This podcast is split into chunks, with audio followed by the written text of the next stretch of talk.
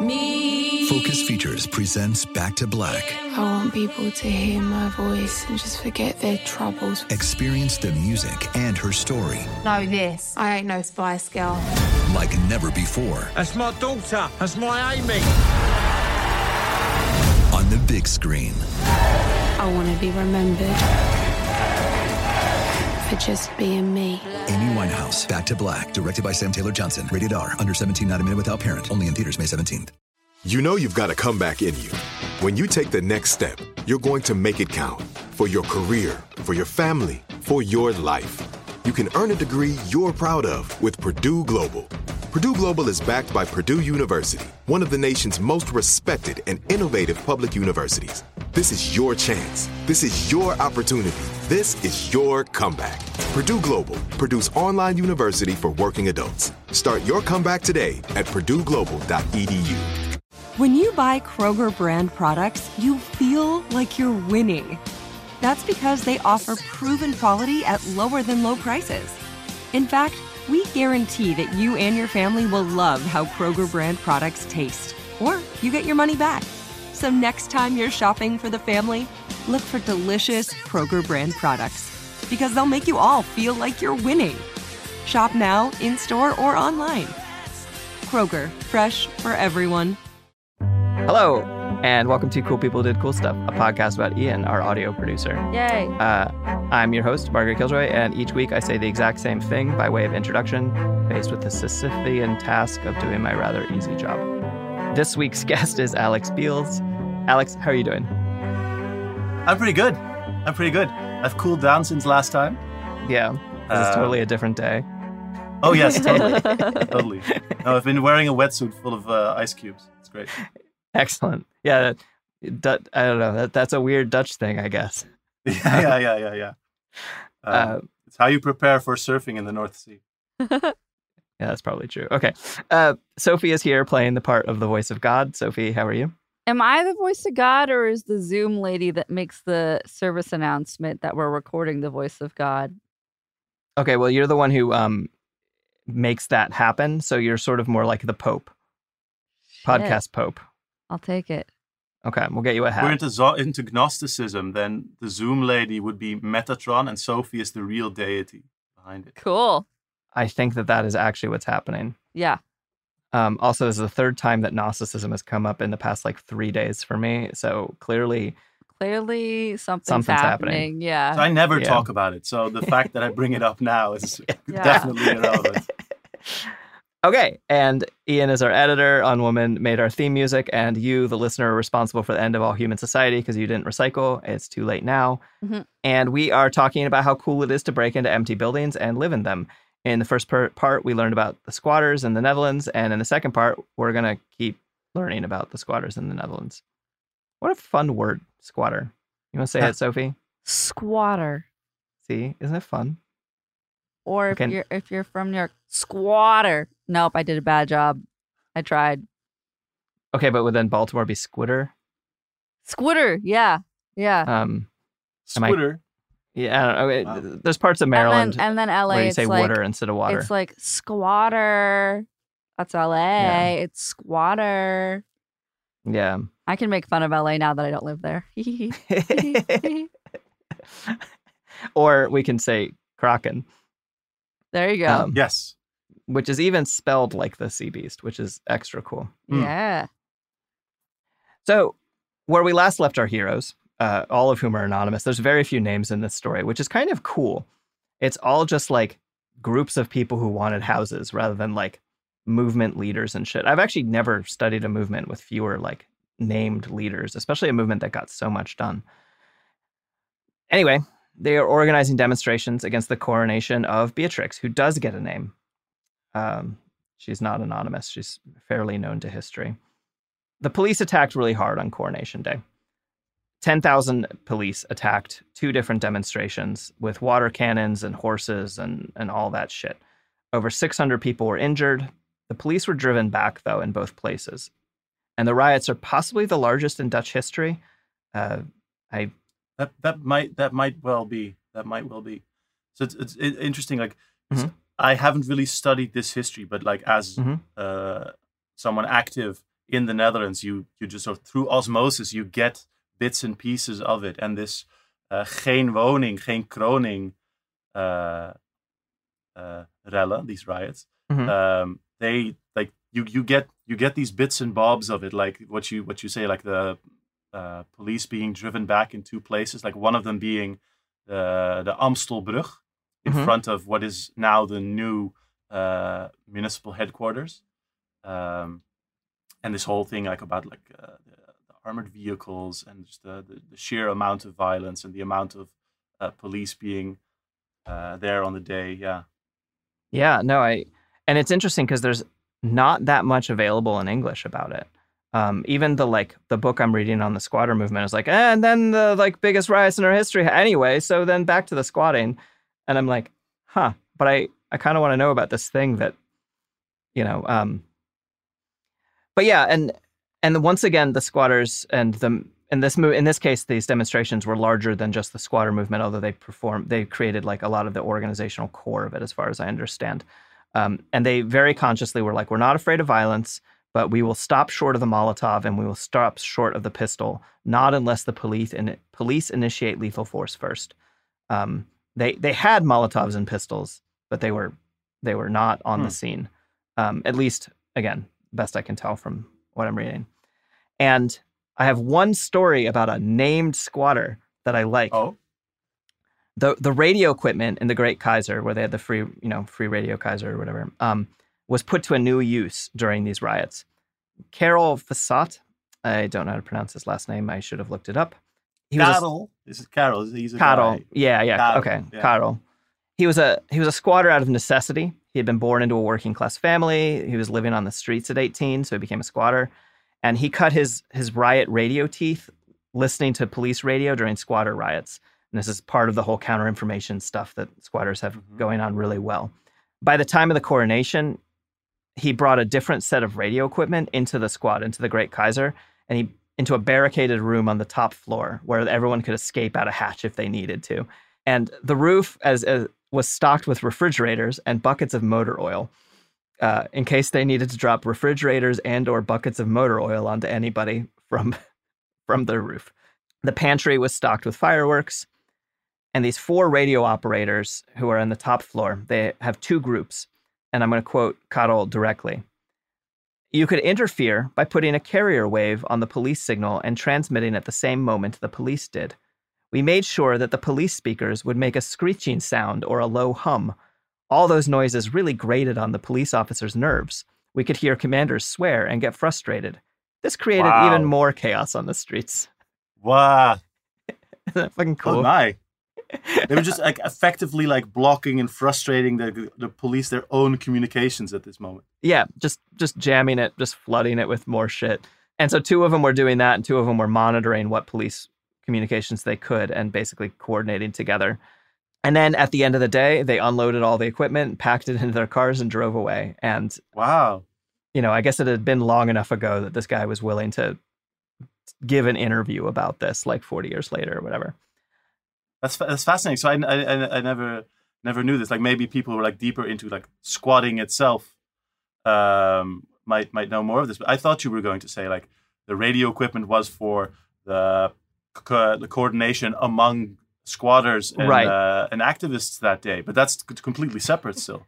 Yeah, yeah. I don't know whether, you know, I, I kind of presume since these people were all really good at radio and had all this equipment, they probably were doing communication, you know, coordinating or whatever. Um, especially since they drove back like 10,000 cops, um, which coordination is a useful component of. Helps. But, and then also during the coronation or maybe during the month leading up to it, 50, but I think possibly on the day of, 52 luxury apartments were squatted uh, and people moved into very nice apartments.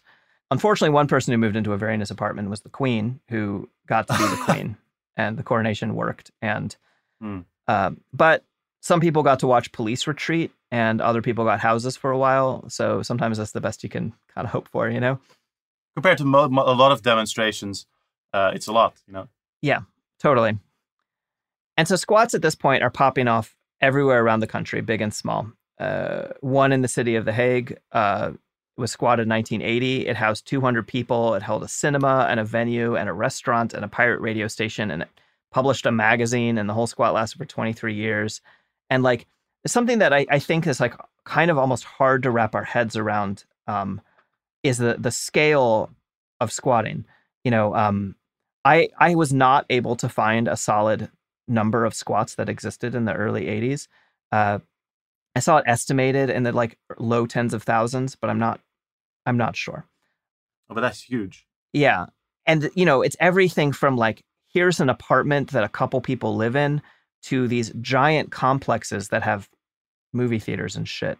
You know, um and it just it I don't know. I it's really impressive. No, yeah, no, it's it's impressive because if you if you don't know, then you don't you don't necessarily expect it. And you say, like, oh, they're, they're they're squatting, they're taking this unoccupied area. Mhm. Maybe they have a nice shed somewhere or something. But no, Yeah. like e- even now with like much of the squatting movement, uh, you know, really really much smaller than before.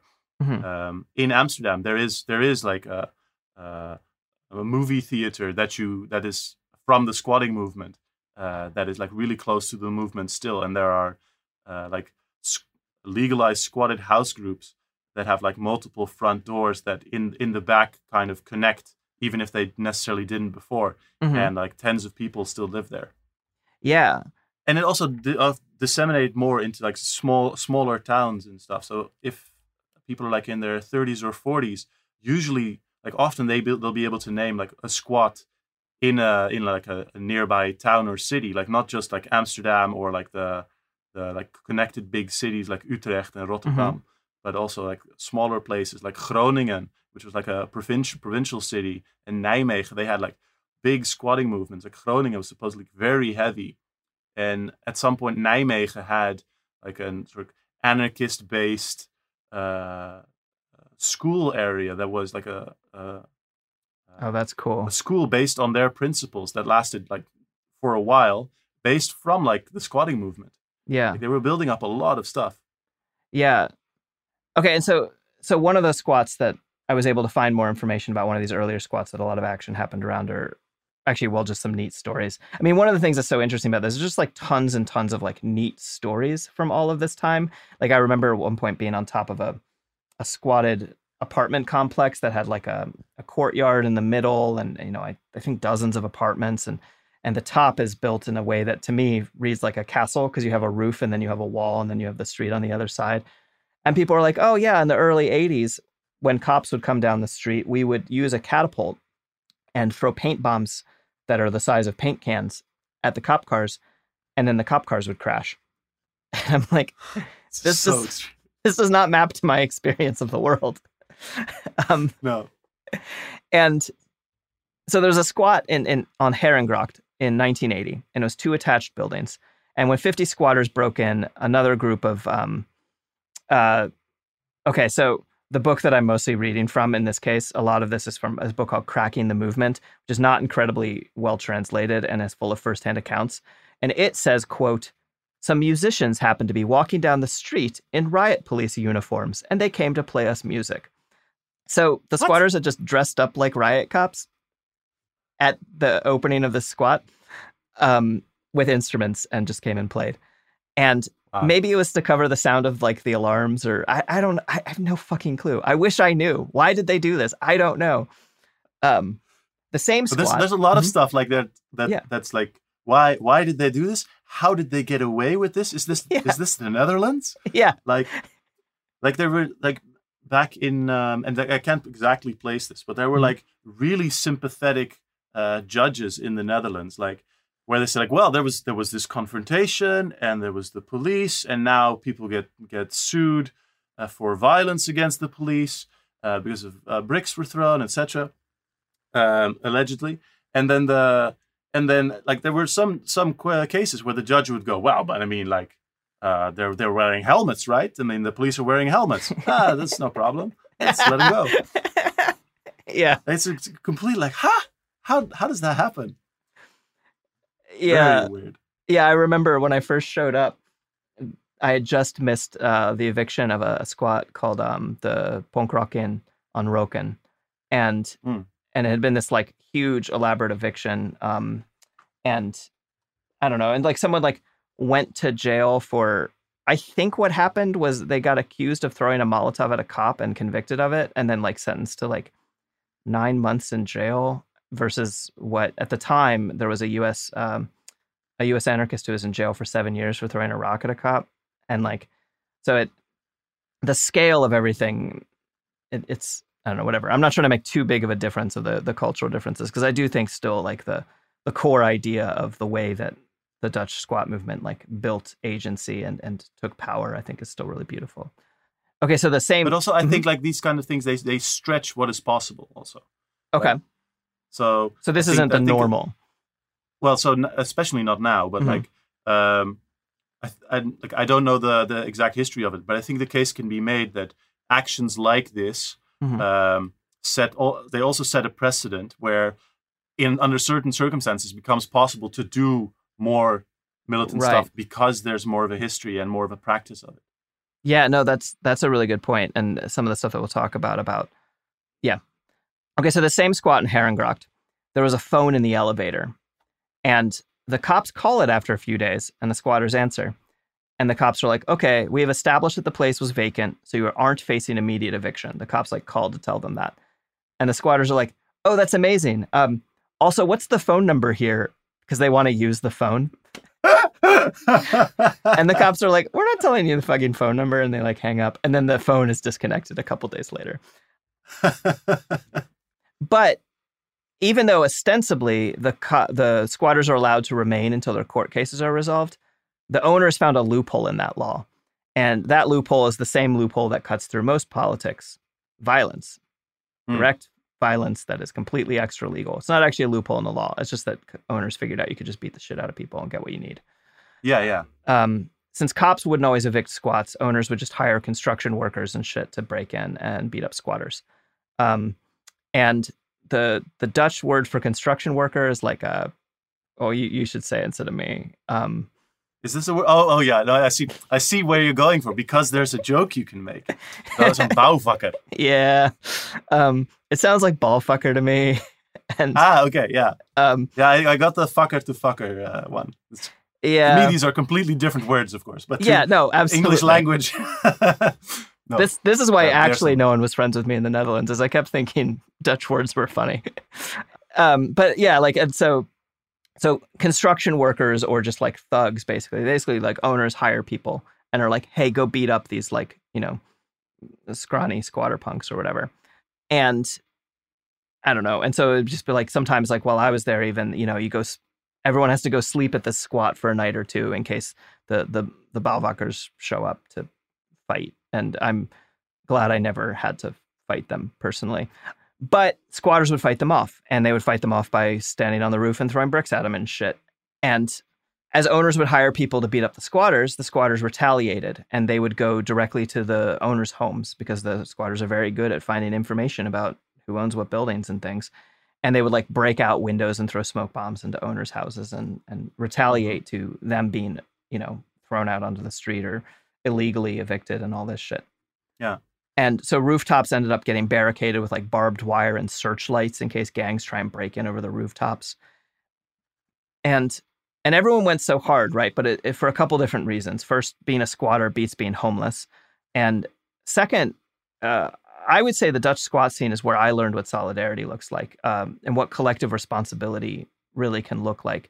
If you make it really hard for people to fuck with you, you make people a lot less likely to fuck with the next person.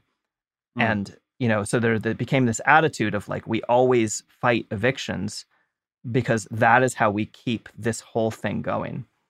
And And this was hard, hard Mhm. to set up. Like I've I've heard people speak of like frustrations. Like how do you main how do you maintain this this mode, or how do you keep getting the people to to show up? Mhm. Um, and it's like with certain houses, if you if you squat there with certain groups, and especially the more politicized ones, like I've heard people say, like we had the rule, like if you live in this house, you go to the squatting action. Yeah. And uh, if you weren't there, you need a good excuse, but other because otherwise, uh, we'll talk to you because you're supposed to be in solidarity with the rest.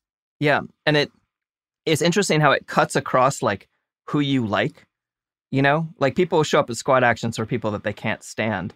Um, at least uh, is some of the stuff that I, I saw or heard about, you know, and yeah, there's this expectation. If you are a squatter, you go to squat actions, whether you want to or not, um, which is interesting, right? Because you you're creating this social pressure, but it is like, well, I don't know. It's that's the movement that is providing your housing for free. It makes sense to Hmm. keep some skin in the game, and with like there would be exceptions, right? Like uh, if someone was undocumented and you know, or had overstayed their visa or whatever, like you know, if people like couldn't risk arrest, I, I think that people weren't asking them to come. But as you as you said, like you know, you need a need an excuse, or otherwise you're you're going. Yeah, yeah. And But also, it's Mhm. not also not like um, uh, like standard. So this this so the solidarity is really uh, really good and really strong. They were able to maintain it uh, with a lot of the people participating. But also, there were like situations where uh, like people were helped to a squatted building, and then like organized crime showed up, Mhm. and then people came to defend the squat while like some of the people living in, or like a lot of them, uh, in some cases. Inside were like almost like oblivious to what was happening. They're just like, oh, it's just an Ah. easy place. I'll just move in Mhm. and they they and maybe they weren't like uh that connected yet or they didn't really Mhm. know or they were new uh but you, but you had this situation like sometimes this this sort of like frustrating kind of disconnect Yeah. between like the people being like this is an important thing this is political action and also we're fighting to maintain this while like people inside are like i don't even know what's yeah, going on yeah. Like I just want a free place to sleep. Um, uh, speaking of organized crime, we live under a system by which uh, people force us to participate in capitalism, uh, which feels like organized crime, and we also are sponsored by capitalism. No, we are supposed to only be sponsored by good things. Um, it's almost like there's a contradiction that I face by by trying to do this. Sophie, you seem like sometimes you the, have something to the things that are legal are the worst right Yeah, that's true. Organized legal crime. The okay, whatever. Here's some advertisers. This is it. Your moment. This is your time to make your comeback with Purdue Global. When you come back with a Purdue Global degree, you create opportunity for yourself, your family, and your future. It's a degree you can be proud of, a degree that employers will trust and respect. Purdue Global offers working adults like you over 175 flexible degree programs to meet your specific career goals. These include associate, bachelor's, master's, and doctoral degrees and certificates. Purdue Global degree programs range from nursing to business to communication and more. Whatever your interest, we have the degree that will move you forward. You have the knowledge, you have the experience. Now it's time to get credit for the work you've done and earn the recognition you deserve with Purdue Global, Purdue's online university for working adults. You know you're worth it. We do too. So don't wait another second to get the degree that will take your career to the next level. Start your comeback today at purdueglobal.edu. Hi, I'm Cindy Crawford, and I'm the founder of Meaningful Beauty. Well, I don't know about you, but like, I never liked being told, oh, wow, you look so good for your age. Like, why even bother saying that? Why don't you just say you look great at any age, every age? That's what Meaningful Beauty is all about. We create products that make you feel confident in your skin at the age you are now. Meaningful Beauty. Beautiful skin at every age. Learn more at meaningfulbeauty.com. Focus Features presents Back to Black. I want people to hear my voice and just forget their troubles. Experience the music and her story Know this. I ain't no Spice Girl. like never before That's my daughter. That's my Amy. on the big screen. I want to be remembered for just being me. Amy Winehouse, Back to Black, directed by Sam Taylor Johnson. Rated R, under 17, not a minute without parent. Only in theaters May 17th. And we are back.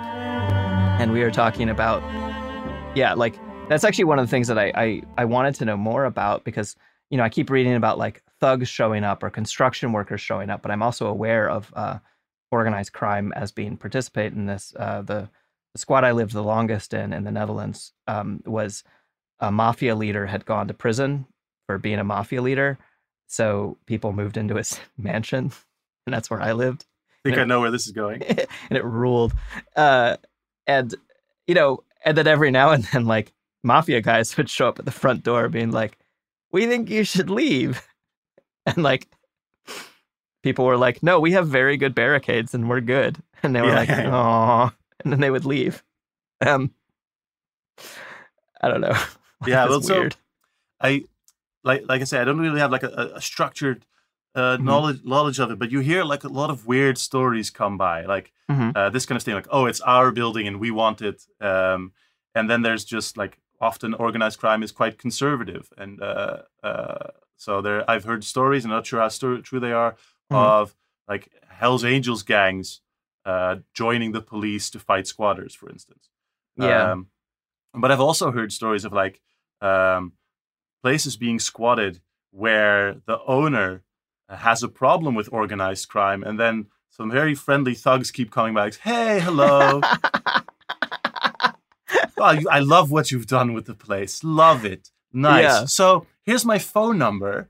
Hey, if this guy who owns this place comes by, would you Uh-huh. be a doll? Give us a ring. and that's i mean that's the three-way fight thing right that is the Yeah. like you know um yeah That's and- a very nice situation to have. yeah but also like where um situations like um so this is a story i've heard where people would have had squatted a house Mhm.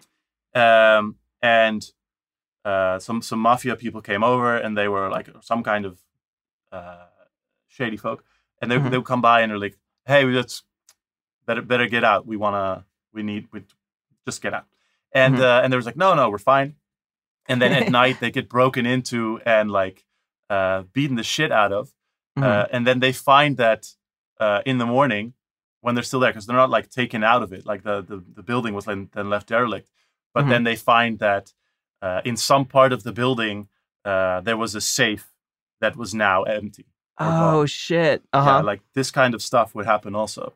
yeah no that makes sense And then there's some people, like more recently, that say like, you know, squatting from the mafia is nice because they don't call the cops. So just if you if you have enough friends that they don't want to bother it, bother with it, then it's fine because you know they're.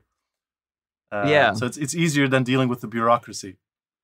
and i think that's where i where i lived i think that was the reason it lasted for a while was because well the owner's in jail like i don't know he wasn't starting the court proceedings against us but one thing you said okay like to one of the things that you said oh well i like what you've done with the place one of the things that really comes up when you start talking to people about squatting there's this conception of like basically like people coming in and trashing places Mm-hmm. um, and that absolutely happens sometimes, right? But one of Yeah. the things that I was really struck by was that overall, people are incredibly industrious at turning places into living places and like beautifying it, not necessarily in ways that owners would like, but certainly ways that squatters would like. I mean, I remember going into a place that was a, you know, it was like four stories and there were no mm-hmm. floors when people moved in. It was a shell of a house and they literally built the floors kind of in the middle as like kind of almost like it looked like a like a jungle gym. You know, they just like put Yeah, yeah. construction poles up and then built floors and then there's just like you know, if you're on the top floor, you could fall 40 feet if you were drunk. But fortunately, no one was ever drunk. No, people are drunk all the time. Probably for the best. But that- they they entered into a relaxed state, you know, that helped them Yeah. survive the fall. yeah, yeah, Yeah. exactly. Um, Yeah. But this is this is interesting. So um, there's a, like a lot of uh, as you say, like that the bouwvakkers were like the Mhm. uh, like often called in as thugs. Mhm. Um, uh, but there's like a lot of like construction people or people who've learned Mm-hmm. uh, to love or do uh, construction within within squatting because of all this like DIY yeah. uh, building stuff they do, and it's it's also something that has won over like uh, at least in the day like a lot of also like uh, liberals and centrists when it's like well, Mhm. but if they're fixing the place up, uh, then it's good, and they and you can show like oh look how nice it is, look how Right. it looks, to the point that you get now you get like gentrifying private spaces that use like uh, sort of like the alternative squatter uh, aesthetic Uh, uh, uh-huh. as a as a as a marker of style. So they will make a very professional uh, pallet based furniture, for instance. Um, Uh-huh. and this is like like if you have like a new hip like yuppie place intending to gentrify an area, chances are you're going to see like pallet based furniture here or there. Uh huh. Oh, because God, they because they take from that style and from this Mhm. like supposed alternative. Oh, it's your own choice. You're here as an individual because you're not in the mainstream. You know that that kind Mhm. of uh, uh, hipster uh, Yeah. way of doing. I wish that surprised me in any way. But okay, so back to so back to oh the, no! If I have one one more thing. Okay, one more thing. Okay. So, do you remember from the previous episode when I said like sometimes judges would be quite well willing towards squatters occasionally, Mhm. um, not in general, but sometimes. So, um, I heard stories of one judge where like squatters were quite happy if they got uh, this one judge. Um, because he was, he was a very like, common sense kind of area. It's like, okay, well, were they really doing something with the building? No. Well, then uh, people should live there. Fine. Yeah. And this person was also known for occasionally being like, you know what? Let's uh, let's have a recess. We'll meet there at the squat in uh, 15 minutes. It's uh, a little bit of a walk. Bring a cup of coffee. Let's go see the place. And the, the judge would just walk into the house. You're like, okay, let me in. Let's see. How's it look? Oh, oh, you kept it nice and clean. Oh, it's that that part doesn't look so great. What's going on there? Oh, come on, keep it. eh?" And uh, and then if the if the place looked nice, Mhm. then he would be more uh, willing to say like That's funny. Yeah. Yeah. Yeah. So, one of the things that squatters were doing past the rule of law and kind of almost how they started, I think, actually really built their power is they would also re-squat buildings. And re-squatting buildings was kind of the most extreme statement because you're you're driving out the owner's thugs or you're driving out cops. You're taking the building by force, and you usually at this point have no more legal protection. You've lost your court cases, but you don't care. It's your house. You want back in.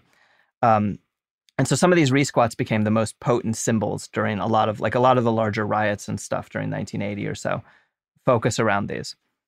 And during the summer, a few months after Coronation Day on July 3rd, 1980, folks re-squatted a building called the the Vogelstrauss, Vogelstrauss. Um, it was held by thugs who who threw rocks. They also threw a sewer pipe. They threw a chair. They threw everything that they could find to keep the squatters back, uh, because the squatters had stockpiled all that stuff ahead of time. Oh yeah. So the squatters built a siege engine, a siege shield. They took a wooden door. They attached legs to it, like tall legs, I think. So kind of like a very tall Mhm. table, so they could set it down. I think that's the best I can understand. And then they put a box spring mattress on top, so that as rocks came, they would like bounce off. Mm-hmm. And they walked it towards the door to protect them from the rocks. And they, uh, while in the meantime, other squatters ripped up cobblestones, broke them with a hammer into manageable chunks to throw at the thugs inside the building. They get to a window Whoa. and they ram it open with beams and traffic signs, and they get into the ground floor. But since they were attacking a building that they had built the defenses for, it was very well defended. The trap door up to the, the second floor um, was had a lot of like refrigerators and handy heavy things like next to it to be put onto the trap door. Uh-huh. So they they use a circular saw. They cut through their own trap door. They make it up to the next floor, and then the floor after that, some Italian squatters showed up with the the translation calls them iron catapults, what? and they launch lead weights up the next stairwell to drive back the thugs.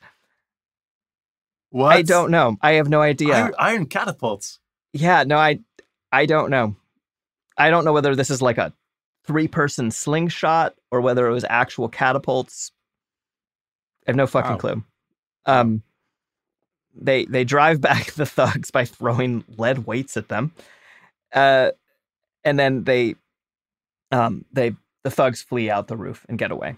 And so once they've re-squatted the building, they turn around and start barricading immediately. The shield door was nailed over a window, and riot cops show up like right away, and a crowd shows up outside. 120 riot cops break into a 200 meter long charge. And the 30 to 40 folks inside, they don't run away because you don't abandon your friends. Outside, the crowd fights back, and there's like a scene like one squatter with an iron bar, like I think like a 10 foot bar, is just like holding two, 12 cops at bay by like swinging this bar around. Both sides are throwing rocks at each other at this point. The cops are, are throwing rocks back. Uh, the cops fire CN gas, even though it had been just illegalized um, or just banned in favor of the slightly less toxic CS gas. And squatters start throwing up in the canal. This whole melee maelstrom. Eventually, the cops make it into the building, um, or they make it to the building, and the squatters inside are listening to Free Kaiser, the radio station, the pirate radio station. And it's playing street fighting. It's all very cinematic, the way it's all described. It's playing Street Fighting Man by the Rolling Stones and Oh, God. Anarchy in the UK by the Sex Pistols. And the account that I read was like, instead of the songs inspiring morale, the squatters were like, could they just fucking play something different? Why do they keep playing these fucking songs? um, and they, they're throwing everything left, right? The half of it just got thrown at them. They turn around and they throw bed springs, heaters, chairs, tables, everything at the cops. They run out of stuff to throw. Um, tear gas is pouring into the house. So eventually they flee out over the roof, except two people who stay behind to get arrested. Uh, some get out the ground floor and they like jump into the canal to get away. Others make it out over the roof and jump across like a one meter or so gap to the next building and then like break into the next building. Um, or they find an open window and they crawl through and they leave a sorry note, like an apology note and some money on the table of the person whose apartment that they just broke into. Some of the people who live there are really upset about this, and some of the people who live there are super sympathetic. Like uh, at least one woman squatter gets basically like hidden in an apartment, I think under a bed, um, in order to keep the cops away. But another person is like, they're in here, you know, which whatever you broke into their house, I don't know, whatever. Um, cops come in, arrest some of them, drag them out by their hair. It's like super brutal arrest. Some of them are beaten bloody, unconscious. And the riot like kind of moves into the streets and starts moving around the city. And it largely keeps the the police at bay. And the squatters, they lose the house, right? But they declare the day of victory. And they'd won because this is the first, like, this is the most intense confrontation they've had so far, I think, besides the not squat related Queen's Day riots. Um, Yeah. And they won because they'd pro- proven that they were willing to stake their lives defending having places to sleep. Um, and they basically were like, nothing's going to be the same after this. And it was this big sea change movement. Um, a ton of squatters were like, fuck this, this is too serious now, and started backing out of the movement. Uh, I think around this time, some entire neighborhood groups were like, you know, we kind of got our houses. We're going to Hmm. kind of back off now. Um, but the public perception changed to squatters will fight tooth and fucking nail for a roof over their heads, and you can't fuck with them. And the real estate prospectors who'd hired the thugs at that particular squat fled the country and moved to Germany for a while um, Wow. because they were afraid for their lives. They do they did come back and then got their like car pushed into the canal and shit, but um, for a while they flee the country. Sixteen people are arrested for defending this house, six of whom are charged. In jail, they refuse to give their names. They make nuisances of themselves. Squatters gather outside the jail, loud as hell, in what's called a, a noise demo. Um, hmm where you know uh, one that I've been on, people bring like a hand crank air raid siren and just like make a ton of noise. The pirate radio station starts sending messages into the jail. Care packages show up every hour for the arrestees. All the old hippie radical lawyers step up and are like, "All right, we'll defend you." Um, so it's this whole big fucking thing. Mhm. And this is the second time that this gag has happened in real life on this show. One of the squatters, he's in jail, and the jailer's like, "Someone made you a cake. I'm going to give you the cake, but you can't have the pan. I'm not allowed to have the pan. So I'm going to pull the. He pulls the cake out of the pan. Somehow it comes out in one piece. He hands it to the squatter. Leaves, and the squatter starts breaking off pieces of the cake to eat. And there's a fucking file baked into the cake. Um, Like really? yeah, yeah. Uh, and and the squatter doesn't use it, right? He like hides it in his sweater, and then later he gets moved to a different jail, and they like find the file in his sweater and confiscate it. Ah, I know. It's like this could have gone really epic jailbreak like the last time this exact same fucking Looney Tunes shit happened in real life on this show. And they spent six weeks in jail, and this is the longest the squatters had spent in jail up to that point. And I don't know, whatever. I've never spent that long in jail, but it's okay. So Mhm. they go to trial, and they decide they're going to make a mockery of the whole thing. Um, and they're like, if the judge is an asshole, we should all have like good jokes lined up to make fun of the judge. To quote one of the arrestees, they considered puking, shitting, standing on your head, fainting, or pointing out a zit on the judge's face. That's like they were like, what should we do? You know? And one of them said, That to me is the essence of a political trial. Not so much the testimony you give, but that you see it as a fight. Who's determining the order here?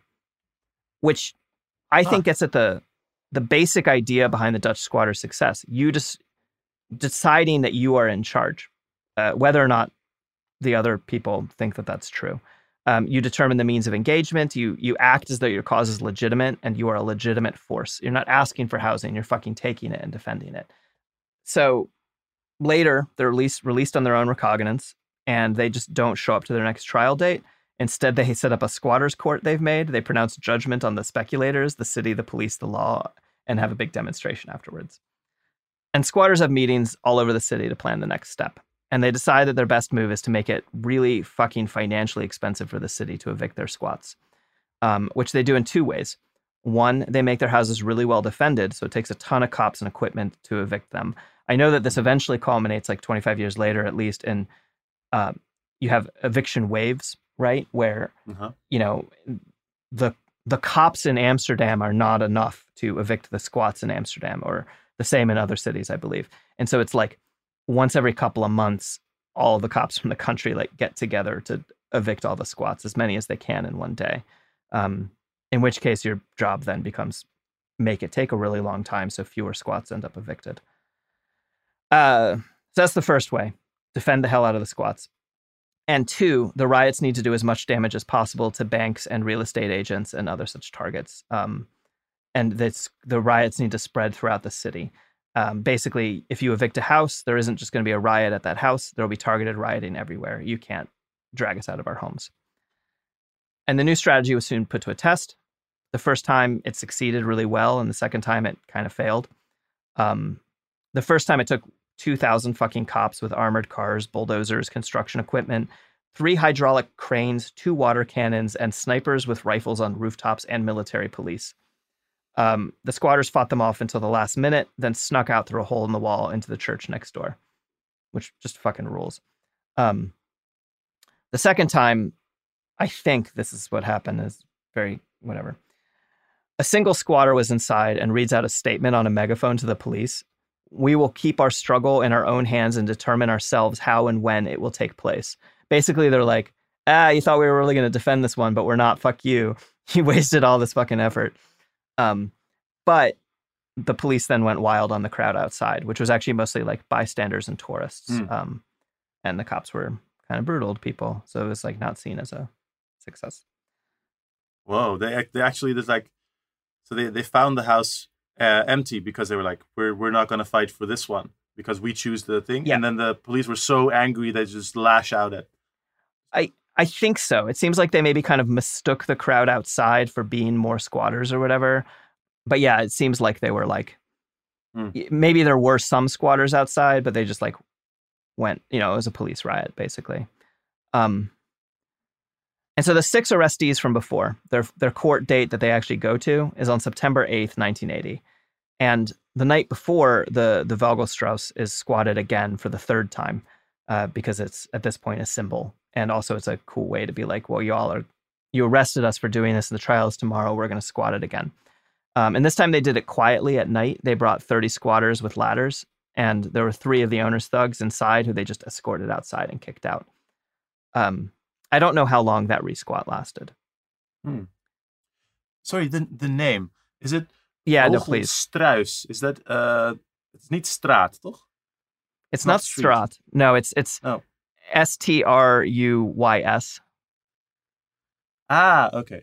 How do you Okay. actually say it? Vogelstruis. So I was close. you Okay. were close. Yeah, yeah, yeah. So um, it's the the sound that's the same for the word onion. Ui. Um, Okay. But it's the, the fancy spelling of it. So normally an ostrich in Dutch is een struisvogel. And Okay. now so they flipped it and they wrote it with a Y, which is kind of the kind of the fancy or faux fancy way to do it. So I Huh. wonder what what that's about. Uh, there's a small chance it's a transcription error on my part, but I don't know. No, they do Um, that, but yeah. Okay. Okay. Yeah, I'm not sure. Um, okay, so the trial it starts. It lasts like two years, and throughout it, the defendants they just keep fucking with it. Like basically everyone who's on trial in this podcast, which I don't even specifically recommend. Anyone who's listening, I'm like, sometimes you just gotta like put your head down and take your time, you know. Um, but it's also really cool if you do this kind of shit. One of the defendants named uh, BAS Boss. Um, Bas. yeah, he just uh, sat there knitting, very colorful knitting. Um, at one point, someone was like, "Oh, he's the only one who actually got anything done during." It was a waste of time for everyone but Bas. At one point, Bas also stole the judge's gavel. Um, they turn the whole thing into a circus every chance they get. They're tearing up law books and throwing them at people. One of their supporters like vomits on purpose in the audience. Um, and in the end, some of them got off, and some of them got like two to four months in prison.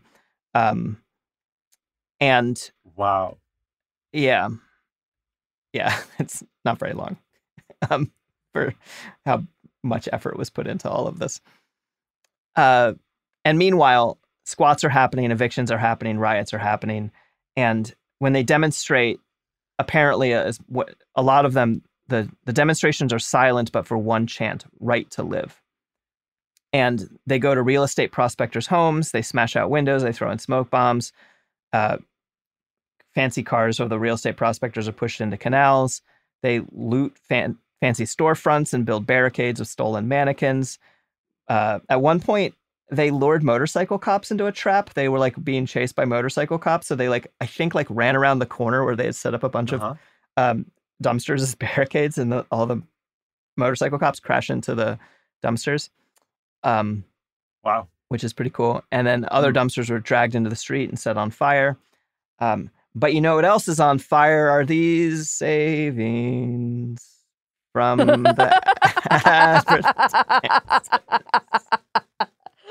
oh, I love it.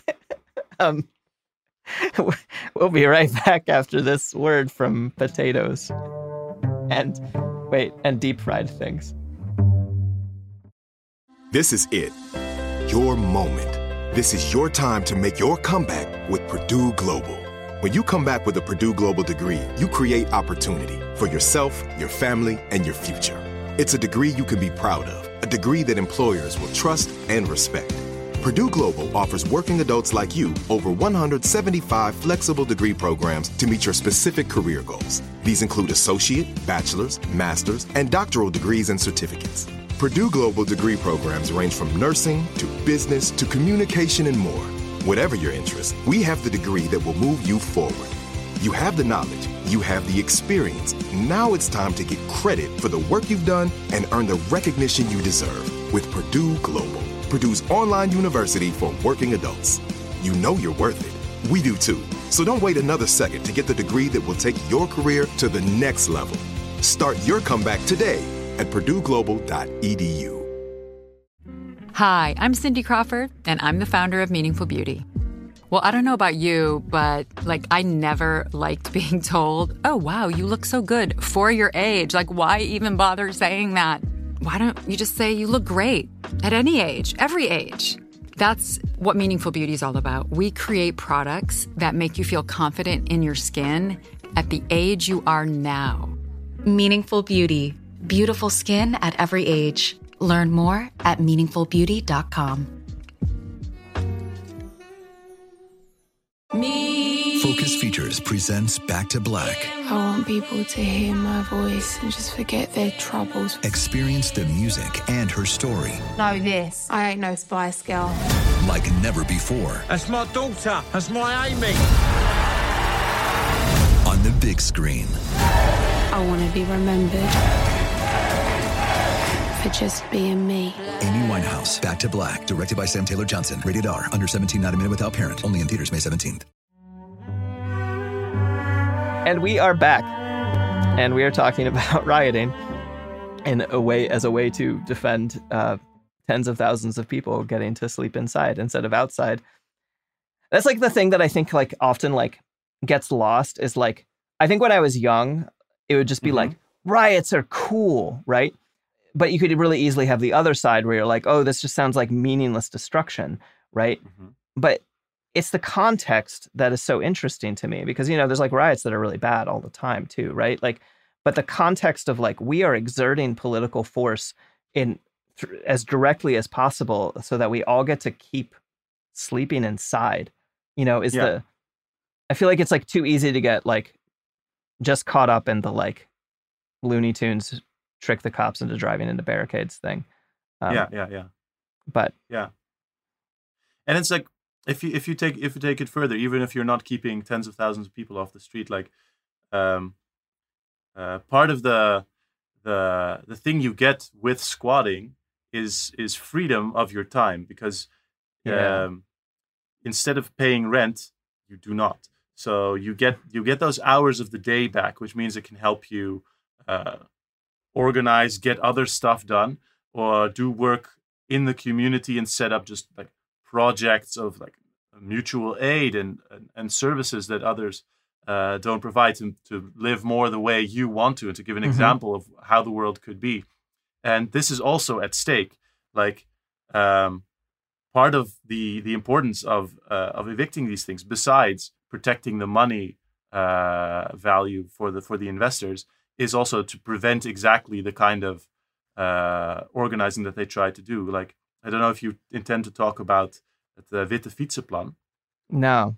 Tell me about that. um, but though fro- this was initiated from the from the squatting movement as a way Mhm. to say like um, we want to provide things like outside of capitalism and for them Mhm. to be free. So what they did um, is they uh, they fixed like a lot of bikes, like they they they bought them or built them or painted them, uh, and they were white. There's the Mhm. white uh, witte fietsplan, white. white plan. ah, yeah. Uh huh. And so the idea was you get these you get these bikes everywhere and they're marked so you know this is a bike you can just use.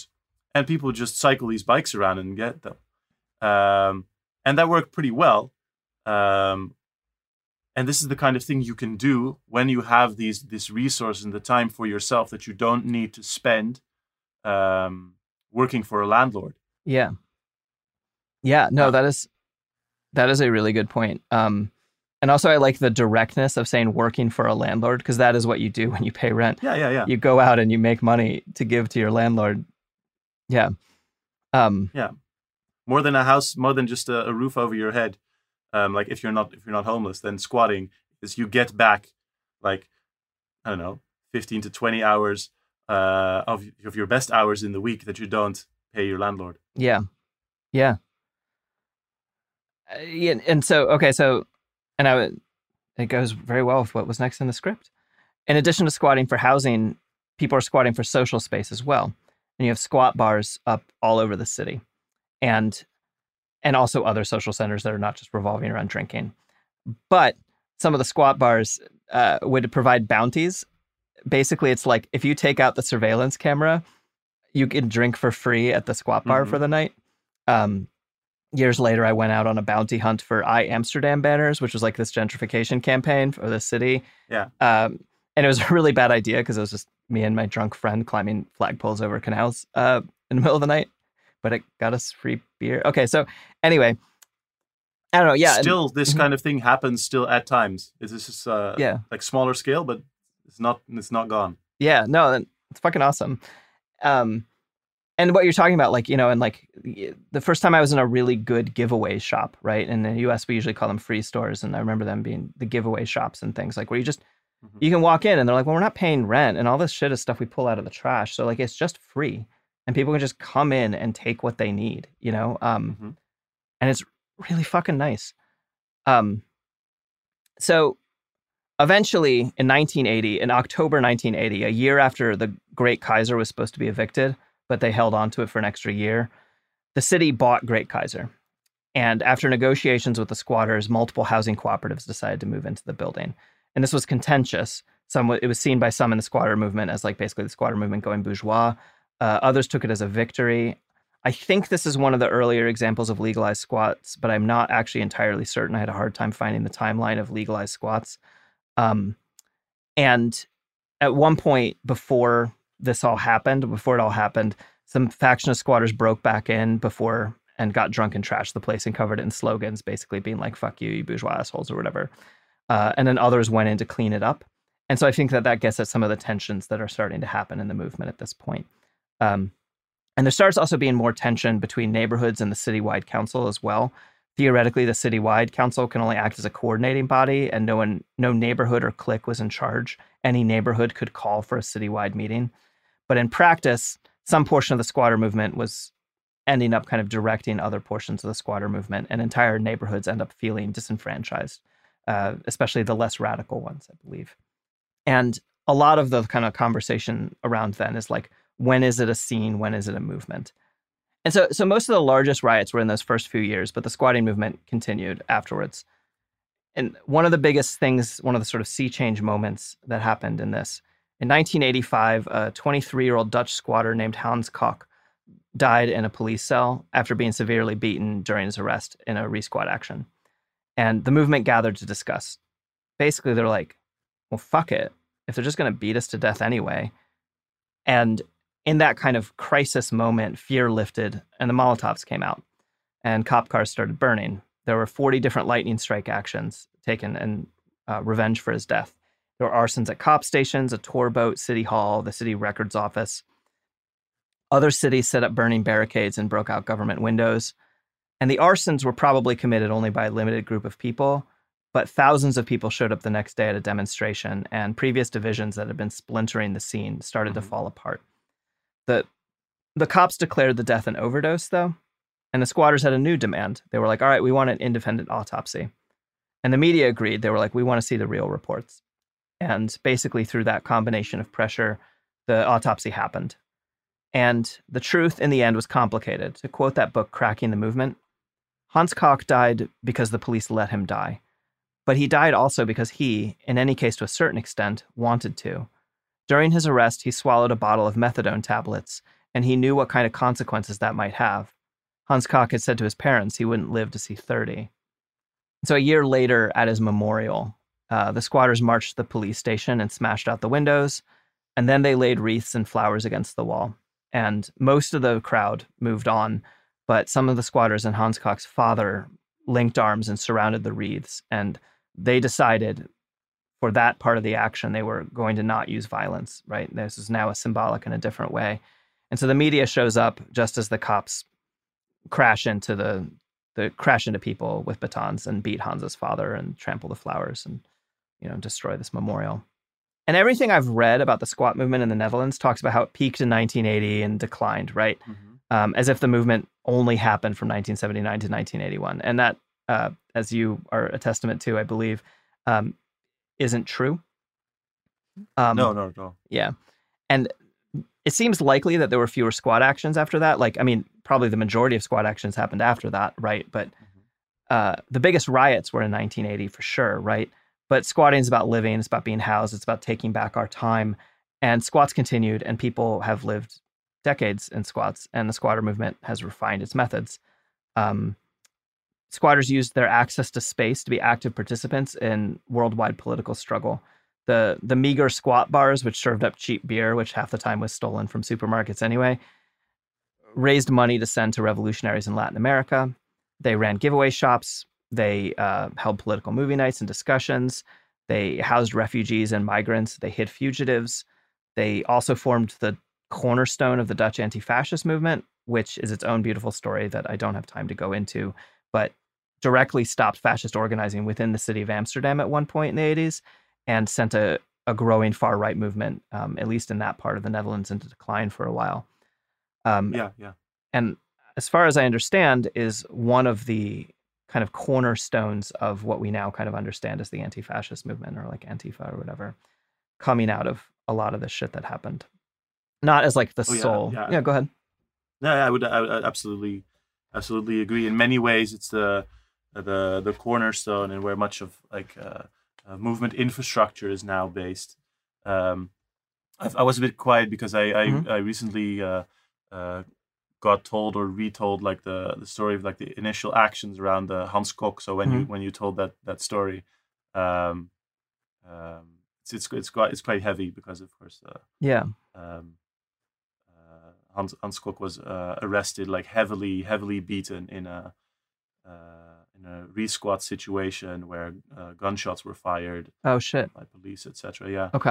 Um, um, and so to hear like this thing about like, the memorial uh, that yeah. kind of continues that that, that story. Um, uh, but I would ab- absolutely uh, agree. Like the people people pretend like oh squatting is is over in the early '80s, where like um, there, there's there's been a decline and it's been like progressive uh, with like not a linear uh, mm-hmm. progression mm-hmm. either.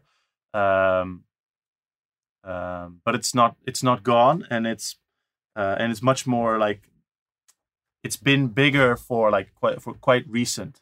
Like the the mm-hmm. squatting ban is now I think twelve yeah uh, twelve years old.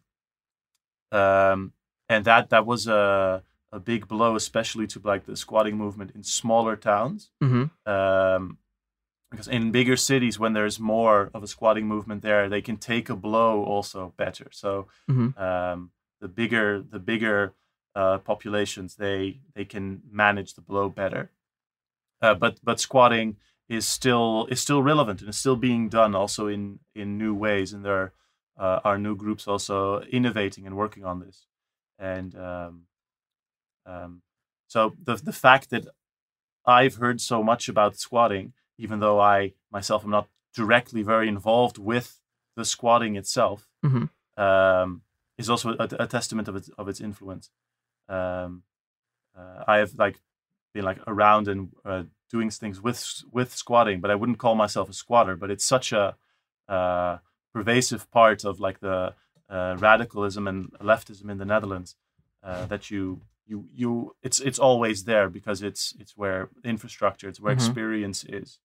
Um, if you look now at recent uh, actions where things uh, like there's there's confrontation with police, you instantly see the difference. Like if there's a, a group of people with some experienced squatters among them, especially older ones, Mhm. then suddenly um, useful techniques against the police are disseminated among the crowd. Mhm. Um, very recently, last year, uh, um, there was a housing uh, wave of demos around housing, and the first one of that was in Amsterdam, and it was started by, um, well, it was headed by a huge block of uh, squatters and uh, and anarchists. It took like a few minutes to pass by, or uh, and then afterwards was the rest of like the housing demonstration, and uh, towards the the city center, the Dam, there there uh, came a confrontation because there was a squatting action attempted at the end of this demonstration, Mhm. and police showed up with horses. And when uh, they were trying to drive off these people, there were some parts where there were people who knew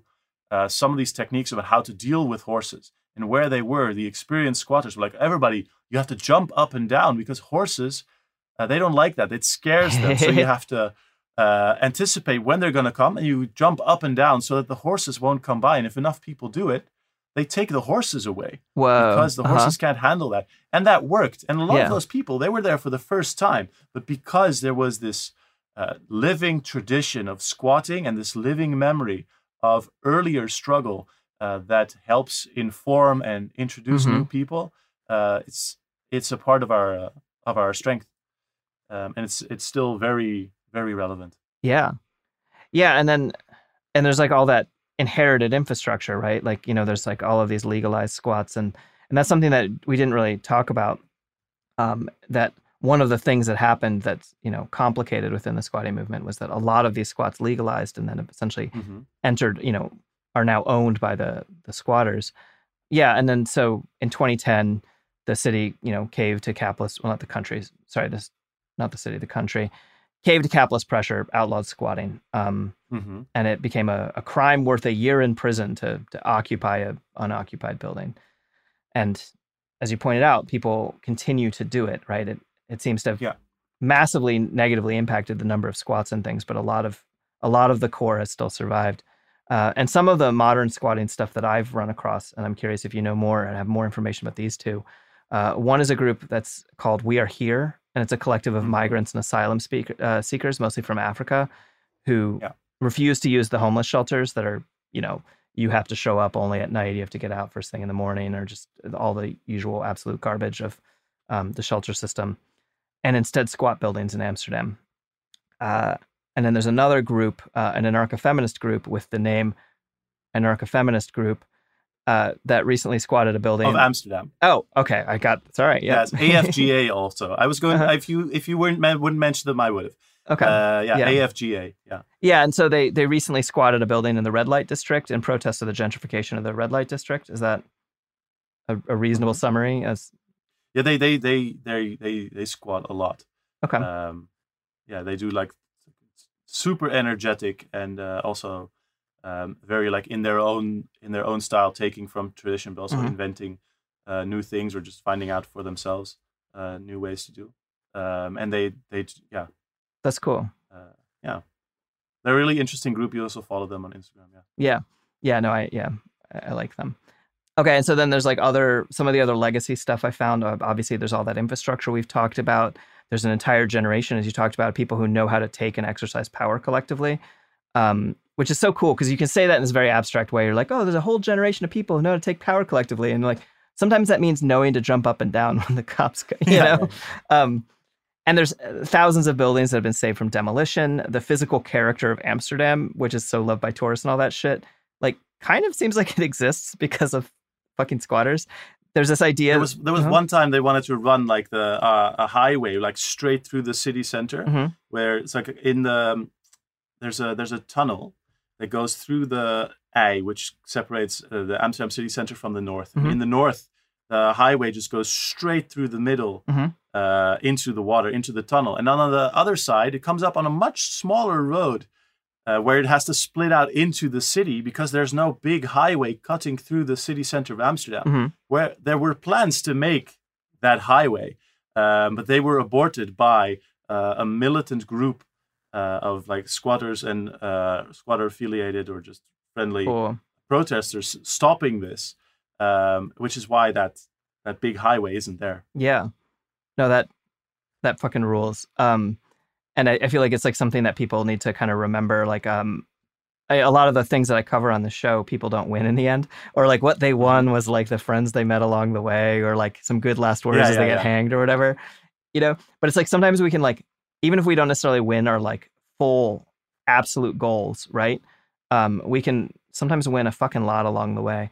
Um, Yeah. and apparently the the neighborhood, uh, and please correct my pronunciation, Jordan, Jordan, um, Jordan. Jordan, like was going to have been leveled essentially, um, Hmm. and basically the squatters in the '80s like are the reason it exists. Um, and there's one final most important legacy of the squatter movement. It is because of the squatter movement of the Netherlands that I met my friend Sjoerd, who got me back into playing Dungeons and Dragons. Uh, oh, awesome! so I don't know if Sjoerd listens to this show, but if he does, thanks for getting me back into playing Dungeons and Dragons, and also for going so hard against Nazis for all those years. That's my Wow. so wonderful. Alex, do you have That's lovely. anything you'd like to plug at the end? Um, I would. Uh, I would. Of course, you can follow uh, me in my my uh, Dutch language podcast in my Dutch language. Uh, not so very active so- social media at uh, uh, Onderstroom, onderstroom.red, which is Dutch for like save. It's, it's a Spanish URL, but in Dutch it means like Onderstroom saves because together we can make it. And um, uh, but otherwise, I would I would like to plug uh, a new uh, radical crowdfund platform called uh, Firestarter, um, which is uh, a crowdfund platform that is based in the Netherlands. It's launching soon, and it's meant to do crowdfunding specifically for radical and leftist projects. Because if you stick them together, they can strengthen each other, and if the platform is on our side, it can use what it can do, uh, like the, the strength of a platform, to further develop our own movements and our power. Um, and you can find them on firestarterfund.nl, and that links also to a number of socials. Great. And uh, you can pre order Margaret Killjoy's new book, We Won't Be Here Tomorrow, from AK Press, that comes out on September 20th. Did I get that right? yes. Crushed it. And you can get a, a, a nice little print if you pre order of the cover. I'm, I'm really, I, I don't know if I got the art part right, but there is art. I know there's art. Yeah, yeah. I think you got it right. Crushed it. And Sophie, where can people follow you on social media? Uh, you can uh, follow me at, at Sophie at what is my name on Twitter at y underscore Sophie underscore y on Twitter uh, for all the things and at Cool Zone Media everywhere. Uh, that's it. We'll, we'll be back Monday with another story of cool people who did cool stuff. Right, Margaret? Yay! Yay! Bye bye. Bye. Bye, everyone. Cool People Who Did Cool Stuff is a production of Cool Zone Media. For more podcasts from Cool Zone Media, visit our website, coolzonemedia.com, or check us out on the iHeartRadio app, Apple Podcasts, or wherever you get your podcasts.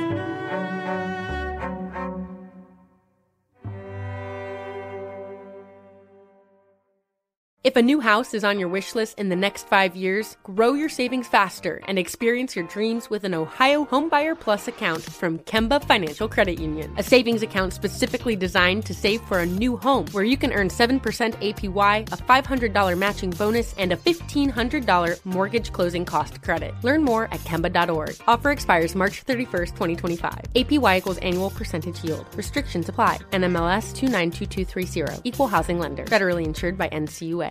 Live Nation presents Concert Week. Now through May 14th, get $25 tickets to over 5,000 shows. That's up to 75% off a summer full of your favorite artists like 21 Savage, Alanis Morissette, Cage the Elephant, Celeste Barber, Dierks Bentley, Feid, Hootie and the Blowfish, Janet Jackson, Kidz Bop Kids, Meghan Trainor, Peso Pluma, Sarah McLachlan. Get tickets to more than 5,000 summer shows for just $25. Until now through May 14th. Visit LiveNation.com slash Concert Week to learn more and plan your summer with Sean Paul, Sum 41, 30 Seconds to Mars, oh, and Two Door Cinema Club.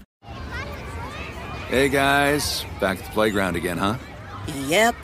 You know what this playground could use? A wine country. Heck yeah, and some waves so we could go surfing. ah, love that. A redwood forest would be cool. I'm in. Ah, ski slopes. Let's do it. Um, can a girl go shopping? Yeah, baby. Wait. Did we just invent California? Discover why California is the ultimate playground at visitcalifornia.com.